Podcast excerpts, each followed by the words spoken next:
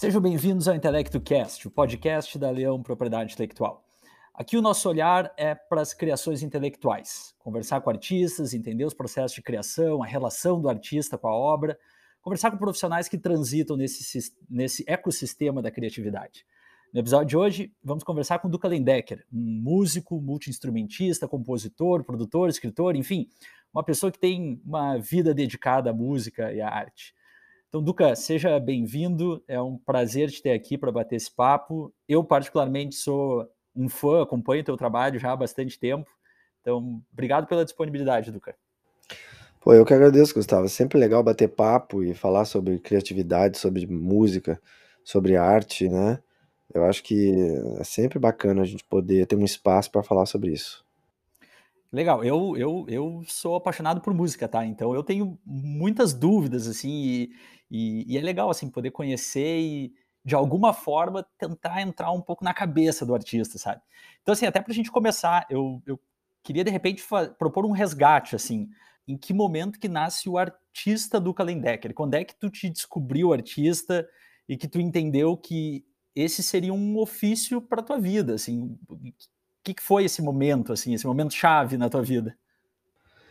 Cara, eu, eu perdi meu pai quando eu tinha oito anos de idade, né? E eu acho que isso foi um, um, um fator determinante, assim, para eu tomar um rumo na vida, vamos dizer assim, né?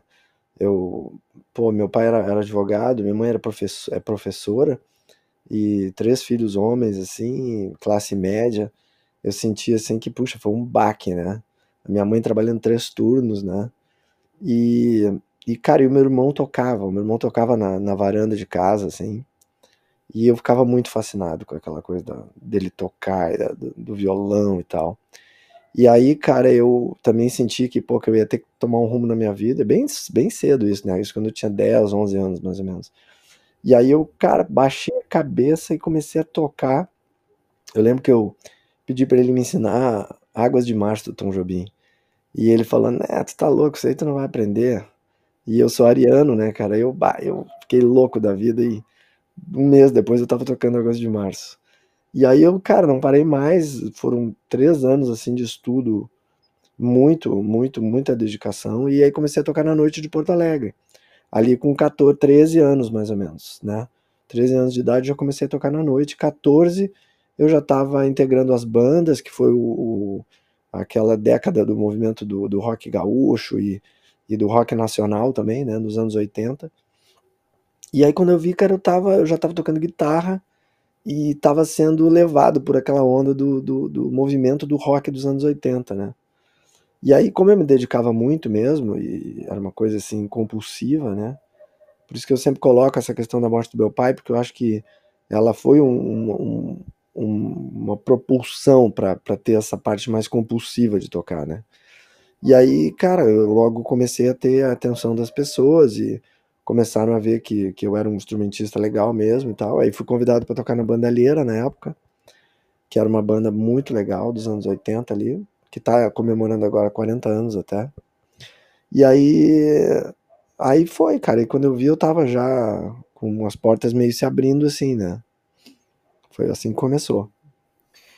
E até então tu era instrumentista, músico, instrumentista. Em que, é, quando é que começa a composição para ti? Exato, é, eu, eu era instrumentista, porque eu achei a cabeça e falei, olha, para eu me, me, diferenciar dos outros, eu vou ter que ser melhor que todo mundo, né? Eu pensava assim. Então eu, cara, me dediquei muito a me transformar num, num grande instrumentista, né? E foi assim na primeira metade dos anos 80 ali, até o, 88, mais ou menos, eu, eu tava focado nisso. Só que, cara, eu, bah, eu gosto, eu sempre gostei de escrever, sempre gostei de escrever poesia, sempre fui fascinado com a obra litero-musical, assim, acho que é fascinante, né, a coisa da comunicação através da música, né. E aí, cara, eu já também sempre gostei de compor, na verdade eu comecei compondo. Mas em função de eu me dedicar muito para a parte instrumental, eu dei um tempo ali naquela coisa da, da, da de, de, mostrar essas composições. Mas aí, cara, mais na frente, assim, quando eu comecei a ter espaço e começou a pintar a oportunidade de eu mostrar minhas músicas, eu comecei a mostrar minhas músicas até que surgiu o Cidadão Quem, né? Que foi a banda é, que, que eu pude, então, canalizar todas as minhas composições. Legal. E tu, bom, tu começou tanto na música quanto uh, trazendo ainda mais a tua personalidade com as tuas canções ainda muito jovem, né?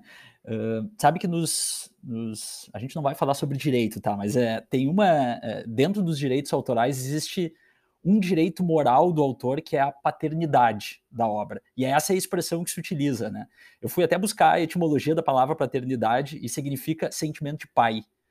É, e a música ela é um, ela é um filho, né? E, e, e eu tava pensando, é, filho tu não abandona. E como é que como é que tu planeja, se é que era uma preocupação tua na época, uma e até a gente pode trazer para tempos atuais, né? Já tendo percorrido uma, uma estrada, uma, uma carreira com uma coerência de obra, né? Porque tu começa super jovem, tu tem uma trajetória de anos pela frente, mas se a gente ouve as tuas músicas, seja da época da Cidadão Quem, Carreira Solo, Projeto Pouca Vogal, enfim, a gente identifica a identidade do Duca Lendecker, né? Isso é algo que, que tu se preocupa, de alguma forma tu planeja a carreira nesse sentido, né, de, de ter uma coerência ou é mais, mais livre essa criação? Cara, a, a criação ela é sempre livre, né? Mas a gente, o grande desafio, né, da, da arte, da criação, é a gente tentar potencializar o melhor que a gente tem, né, para dar. Então, é, eu tenho, a gente tem que primeiro se descobrir, né, o que é que melhor a gente, o que é que a gente gosta mais de fazer e o que é que a gente melhor faz, né? Isso é sempre um desafio, né? Porque às vezes o que a gente mais gosta não é necessariamente o que a gente melhor faz, né? Então a gente tem que encontrar um meio do caminho onde a gente potencialize o nosso, a nossa vocação, né, com a nossa vontade e tal. É, como tu falaste da, da, da, música ser filho, né, da paternidade da música, eu, eu sempre conto a história do Pinhal, né, que Pinhal foi uma música que eu compus e tentei botar no primeiro disco, mas a gravadora achava que não tinha nada a ver, que era uma música, é, enfim, muito regional e tal, que ninguém ia entender e tal, uma bobagem como eu tinha muito, as músicas eram todas minhas, né? E é como tu falou, né? É como se fossem filhos. Tudo bem, eu, eu falo, não, não tem problema. Eu tenho várias outras músicas e vamos botar essas outras músicas todas aqui, porque eu nem consigo escolher, para mim são todas filhos, né? Então, beleza. Aí foi assim no segundo disco também, cara, com a gravadora. A gravadora não quis também botar Pinhal. Cara, e eu só consegui botar Pinhal no terceiro disco depois que, na verdade, a gente tinha saído da gravadora e resolveu fazer o disco independente. Pô, aí botei Pinhal e a música, pô, é uma das músicas que mais tocou até hoje, já. Estourou. Não tem nada a ver essa história é. do, do, né, o que importa é a relação, a verdade que existe na relação afetiva que tu tem com aquela obra, né. É, as pessoas, elas cantam Pinhal não necessariamente por, por ser Pinhal, elas cantam por ser uma verdade que existe na relação afetiva que ela tem com os lugares, que ela veraneou, que ela que vai ser outra praia, mas Pinhal representa aquele sentimento, né? O que importa é, é, é representar um sentimento. E não se é Pinhal, se é Nova York, se é, né? isso não importa. O que importa é que exista verdade naquele depoimento ali, né? Que aquela coisa seja um depoimento verdadeiro que, e que tenha sentimento naquilo ali. Acho que a arte, ela é isso, né? Sim. Sabe que é, uma das coisas que eu acho mais bonita na música é justamente o fato de que o artista, o, o autor, ele ou ele tem uma história relacionada, escreve sobre aquilo, ele expressa algum sentimento através da música, mas a partir do momento que ela é tornada pública, ela meio que ganha vida própria, né? Então cada pessoa começa a ter as suas conexões e as suas histórias com a música. Né? Esse tipo, é, isso ainda, depois desses anos todos, assim, isso ainda desperta um sentimento em ti quando tu, daqui a pouco, ouve, e até se tu tiver alguma história bacana para contar de alguém que tem uma história com a tua música, não sei se isso chega até, uh, chega para ti, essas histórias, como é, como é que tu te sente quando tu vê que, pô, a música, o filho cresceu, né? A música ganhou o mundo e tá fazendo a sua própria história. É muito legal, né, cara? Isso é o, é o grande para mim é o grande objetivo do compositor, né? É que ele deixe de ser o dono da música e a música passe a ter uma vida própria e viva no assovio das pessoas, né? Então isso é o grande objetivo, na minha opinião, né, do, do que é ser compositor. Eu tenho essa experiência com algumas músicas que eu sinto que elas realmente é, pegaram e voaram, assim, né? Tiveram asa e, e foram regravadas por outros artistas e tal. E, e as pessoas vêm contar essas histórias, né? É, Pinhal é uma delas, né? Dia Especial também muito, né? É, ao fim de tudo, Amanhã Colorido. Tem várias músicas que, que de certa forma. Amanhã Colorido muito também, porque eu compus a música para o Guilherme, para o meu filho, né? E ela fala, é, ela é uma espécie de testamento, né? Que eu gostaria de deixar para ele. Olha a luz que brilha de manhã. E aí vai contando tudo, né? Sabe há quanto tempo estive aqui esperando pra te ver. Pra quem acha que não sabe que é para um filho, né? Quando, quando se dá conta que é para um filho, acaba tendo um significado muito mais profundo, né? E aí muita gente acaba também botando para os filhos e tal, né? E usando aquilo como uma forma de, de, de ser uma espécie de conselho de pai para filho, né? De, de que, quebra o pé, descobre, ah, agora tô com o pé quebrado aqui. Eu tô assim, levando ao pé da Não, mas que letra. legal.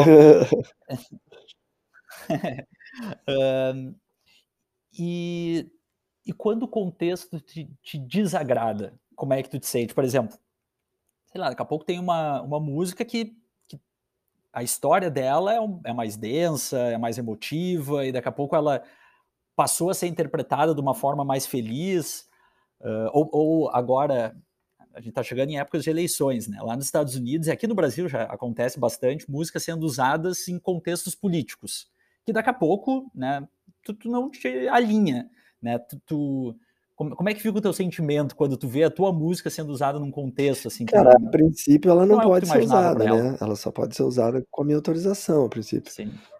A não ser que seja um show e tal, né, uma coisa ao vivo, aí não tem que fazer. Mas se vai ser usada, eh, com algum propósito, assim, a a princípio não pode usar, né, teria que ter a minha autorização. E eu, a princípio, não uso pra esse tipo de coisa, né. Eh, ah, acho que acho que, cara, que não não não dá pra misturar essas coisas, né. Acho que que a claro que quando eu falo de uma coisa que tem um tom político, eu tô falando porque aquilo tá impactando a minha vida, não porque eu tô com alguma intenção política no que eu tô falando, né. Se tem algum tom político nas músicas hoje em dia, é porque a política tá impactando a nossa vida, né. E aí, se ela me impacta de uma forma ou de outra, eu vou escrever sobre aquilo, né. Mas assim como tudo que impacta a nossa vida, a a música, a letra, é uma forma de canalizar a energia que a gente recebe, né, transformar ela numa outra energia e devolver.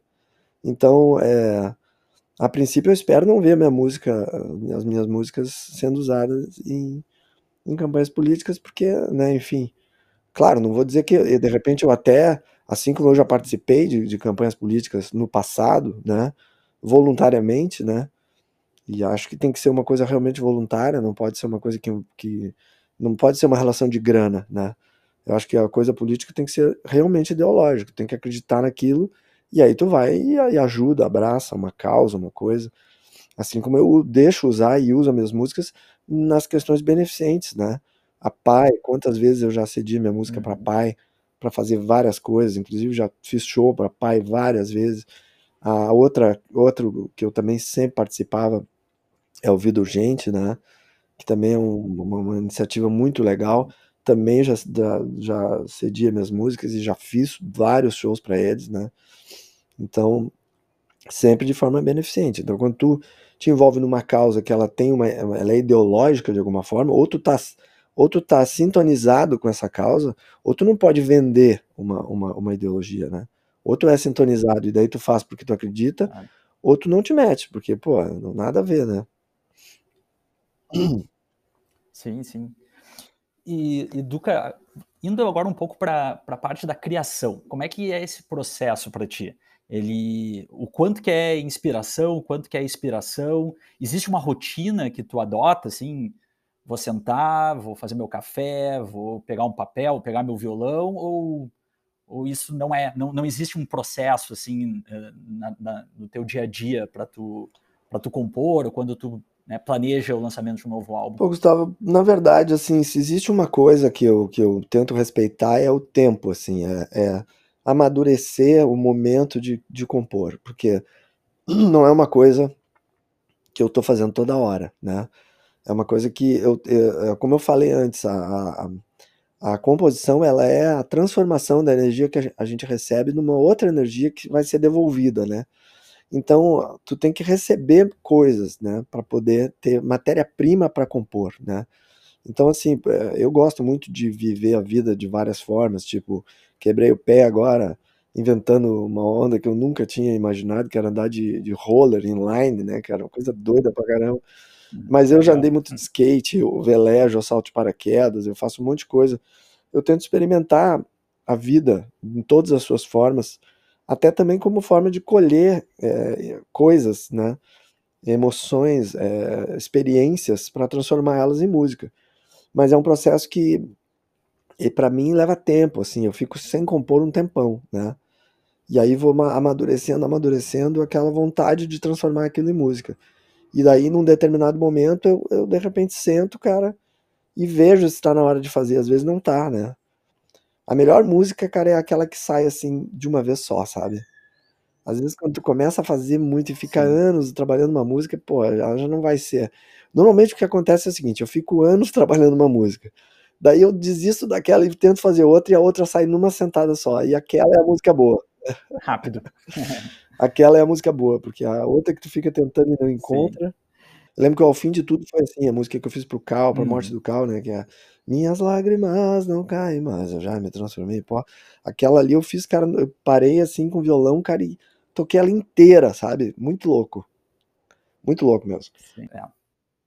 Tá, e o, o mercado uh, da música talvez tenha sido um dos que mais sofreu uma revolução aí nos últimos tempos, né? Uh, eu queria saber o quanto, o quanto disso impacta para ti, impacta nas tuas criações. Né? Antes era aquele formato álbum, 10, 12, 14 músicas, uh, tinha um tempo né, até lançar, a distribuição era, era mais, acho que um pouco mais lenta. Né? Hoje em dia eu vejo que o pessoal lança singles. Eu não sei, confesso que eu não sei, uh, da criação até a disponibiliza disponibilização, esse processo encurtou bastante né, o potencial de trabalhar isso através das redes, eu acredito que, que tenha eh, evoluído e imagino eu que seja positivo, mas assim, o quanto que mudou a partir dessas viradas do mercado e o que que tu enxerga de positivo, que tu, que tu sente que afetou de alguma forma Cara, eu acho que é, tem, pô, é tudo, né? Tem o um lado bom e tem o um lado ruim, né? Tem o lado bom, o lado bom é que, cara, possibilitou qualquer pessoa, né? democratizou a possibilidade de qualquer pessoa disponibilizar o, seu trabalho, né?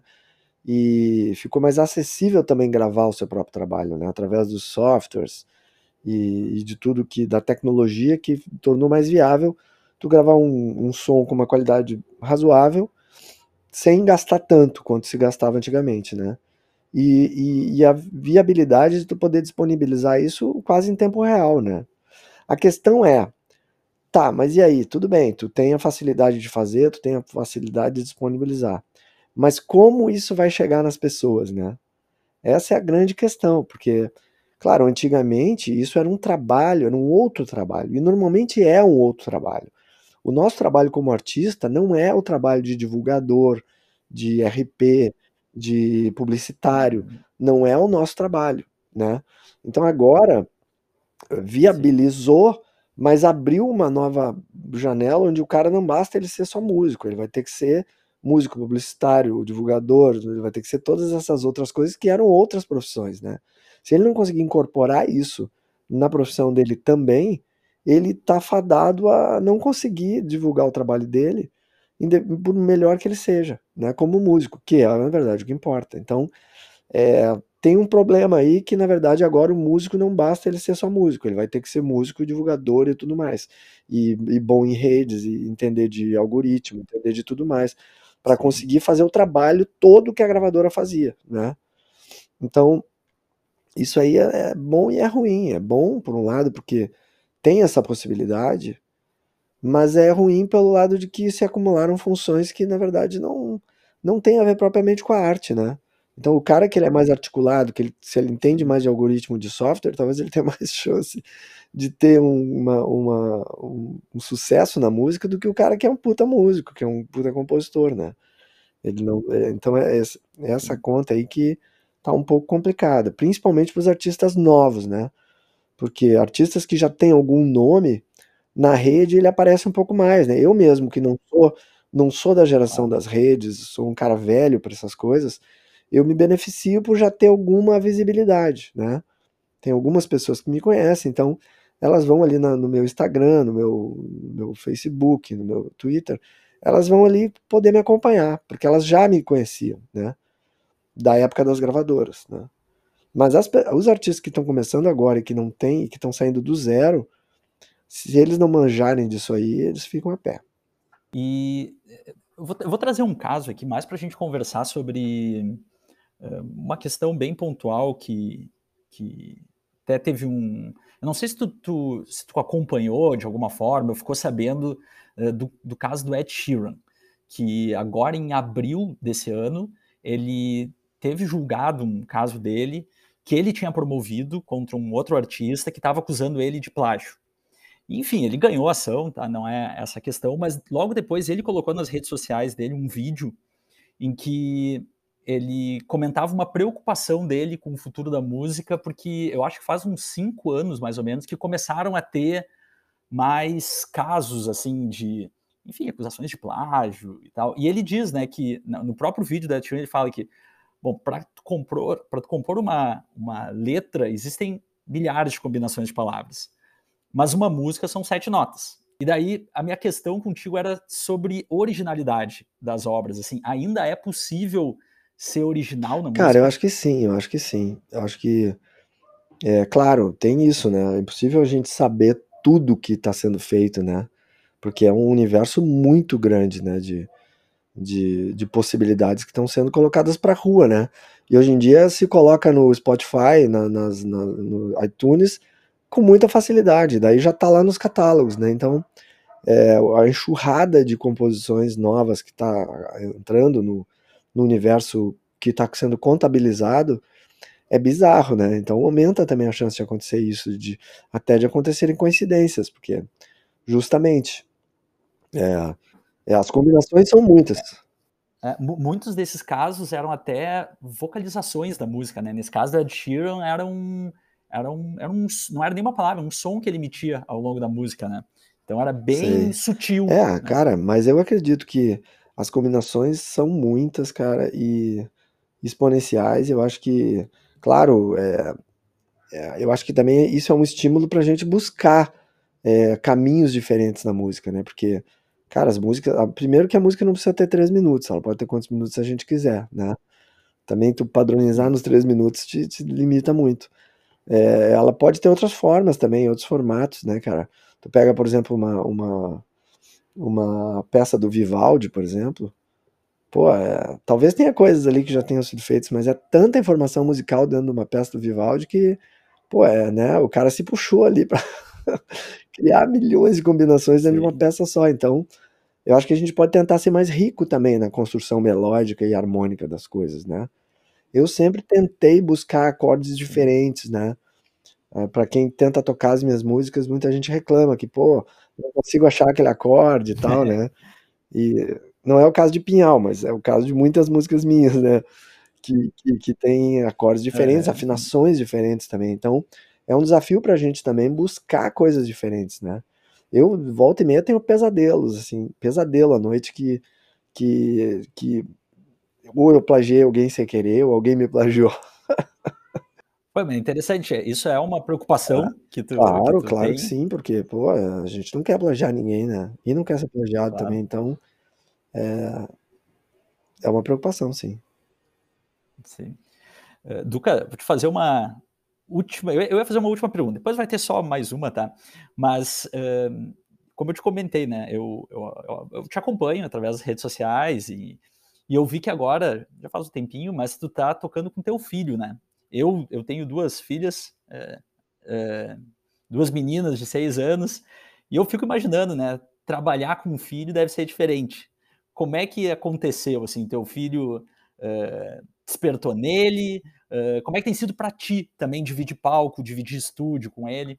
Cara, no nosso caso foi durante a pandemia, né? Começou a pandemia, eu vim de alguns shows que eu estava fazendo em Santa Catarina, e cheguei aqui, a gente cancelou 15 shows que estavam agendados ali na sequência. e, e viemos ficar isolados em casa, a minha família, né? E, cara, e calhou, assim, bem de no início, no primeiro mês, eu perguntava pro Gui, ô Gui, tu não tá afim de tocar baixo? E ele, reclamou, ele falou, sim, eu tenho vontade de tocar baixo. Eu falei, pô, pega o baixo do tio alemão que tá ali no estúdio e começa a tocar, então. E dito ah, e tá, feito. não tocava nada. Não nada, ia tocar contigo, nada, ele não tocava. Assim. Nada. Tocava um pouco de piano, um pouco de violão, mas nada, assim. E aí ele, cara, ele baixou a cabeça e foi muito parecido com como eu fiz lá no início. Ele ficou 12, 13 horas por dia tocando, cara, o dia inteiro. Até porque a gente estava isolado, não tinha o que fazer, né? E, e ele foi, cara, pro YouTube, foi pro, pro enfim, e começou a, a, se desenvolver assim absurdamente. E aí foram dois anos, né, cara, que a gente ficou isolado e estudando, tocando. E aí foi um prato cheio, né? Eu nem tinha outra opção, só tinha ele como baixista mesmo, em função do isolamento, né? E aí a gente, pô, ganhou esse presente que foi o Gui agora tocando, tá tocando super bem. É, a gente vai lançar um clipe agora, uma nova música que vai sair, eu acho que deve sair, é, é, dentro de um mês ela sai, né? Que é uma música nova desse triângulo, que é o que a gente fez agora aí com o Gui no baixo. E é uma música que fala sobre negacionismo, bem divertida, assim, bem leve, a gente vestido de, de roupa de época, cara. Cara, é muito legal. A gente só tá dependendo da animação, que, que tem um brother nosso, Cassiano, tá fazendo a parte de animação, e demora muito essa parte de animação, então, mas, mas tá tudo pronto, e vai ser o terceiro single desse projeto, com o Guilherme no baixo. Que bacana. Bom, eu, eu ia, como última pergunta, eu ia te perguntar quais eram teus planos para o futuro, né? Então, agora tem esse projeto com o Gui e, e, e é por aí, e tu é, tu é, escritor também, né? Tem três livros lançados, isso, tem alguma... Tem alguma alguma obra no prelo, assim, de, de literatura também? Cara, eu devia escrever mais porque eu fui muito, assim, eu tive muita, não vou dizer sorte, mas eu tive uma, consegui uma carreira como escritor muito legal, né? O meu primeiro livro tem 13 edições, né? Os outros livros também têm várias edições, são adotados nos lugares e tudo, para provas, e, e eu sou muito chamado nas feiras e tal e foi muito acima do que eu esperava a, a essa coisa do escritor, né? Mas, cara, é, pô, eu sempre brinco, né, cara? Dá trabalho ler um livro, imagina escrever, cara. É. então, assim, pô, é, eu também, cara, ando assim, curtindo fazer outras coisas, né, cara? A vida é muito rica de coisas para fazer. Tem cada coisa legal. E agora descobri esses skating line, esses roller, eu tô apaixonado. Tava fazendo três horas disso por dia louco para pegar as manhas, aprender umas coisas diferentes, sabe? E... Não, não, pode desistir agora. Não, né? não, não, não. Eu tô louco para voltar, cara. Mas agora quebrei, cara. Quebrei feio ali o pé. Vai levar ainda umas duas semanas para eu conseguir começar a mexer de novo. Mas logo, eu já quebrei esse pé três vezes. Já quebrei no paraquedismo, quebrei no barco e agora quebrei no, no roller. Então tá tranquilo. Sempre... Né? não, mas que legal. Uh, Duca, vou te agradecer novamente pelo papo, foi muito legal.